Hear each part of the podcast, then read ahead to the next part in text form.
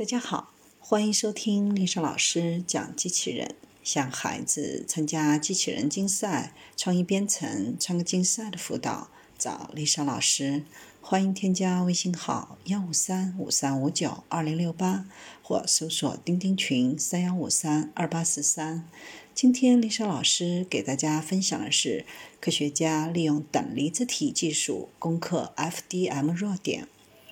德州农工大学的研究人员和德克萨斯州 三 D 打印机制造商合作，开发出可以更有效将相邻层之间的 三 D 打印零件焊接在一起的方法。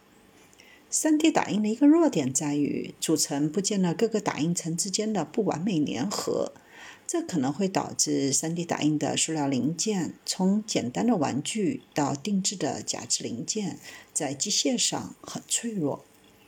为了克服这个问题，研究人员将等离子体科学和碳纳米管技术集成到标准的 三 D 打印当中，以便更有效地焊接相邻的打印层。结果是 三 D 打印出来的零件可靠性提高了。寻找一种方法来弥补打印层之间的粘合不足，一直是 三 D 打印领域的一个持续探索。现在开发出这种技术，可以在打印 三 D 零件的同时加强这些层之间的焊接。塑料材料常用于 F D M 工艺，这是一种基于挤压的 三 D 打印技术。F D M 三 D 打印是将熔融的塑料从喷嘴中挤出，逐层 三 D 打印零件。当各层冷却下来以后，它们就融合在一起，形成最终的 三 D 打印部件。大量的研究和数据表明 F D M 工艺当中层层之间的连接并不完美，这导致 三 D 打印出来的零件比注塑成型的相同零件要脆弱，因为在注塑成型当中，融化的塑料在冷却后会简单形成预设的模具形状。为了改善层层融合工艺，需要额外加热。然而，当在类似于烤箱的腔体当中加热 三 D 打印的零件时，会产生明显的负面影响。如果你把一个东西放在烤箱里，它会加热所有的东西，所以 三 D 打印出来的零件可能会扭曲、融化、失去形状。真正需要的是只加热打印层之间的界面，而不是整个零件的方法。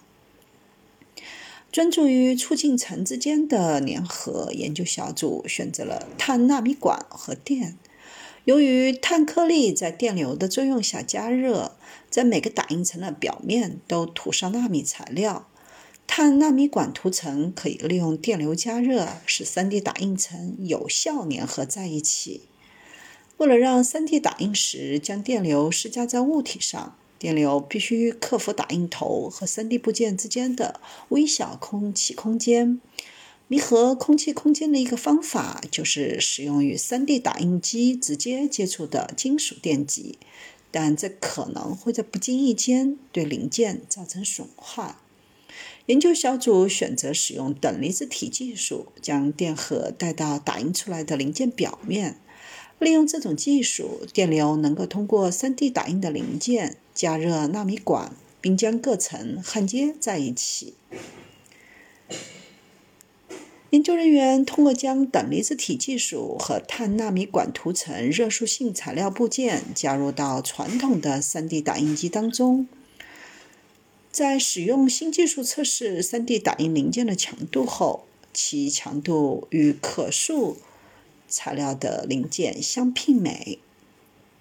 三 D 打印的圣杯一直是 三 D 打印的圣杯，与 三 D 打印零件的强度和注塑件相媲美。在研究当中，研究人员成功地利用局部加热和强化 三 D 打印零件，使其机械性能能够与注塑件相媲美。有了这项技术，用户现在可以打印出定制的零件，就像一个单独定制的假肢一样。这种经过热处理的零件会比以前更坚固。这个研究早在二零一七年就开始了，当时主要是考察 F D M 三 D 打印的不同方式来提高打印的强度。二零一九年年底，德国汉堡大学的研究人员提出一种新颖的 三 D 打印物体切片方式，以创造更平滑的结果。通过 三 D 打印非平面层靠近水平面的方式，消除 F D M 表面典型的阶梯效应。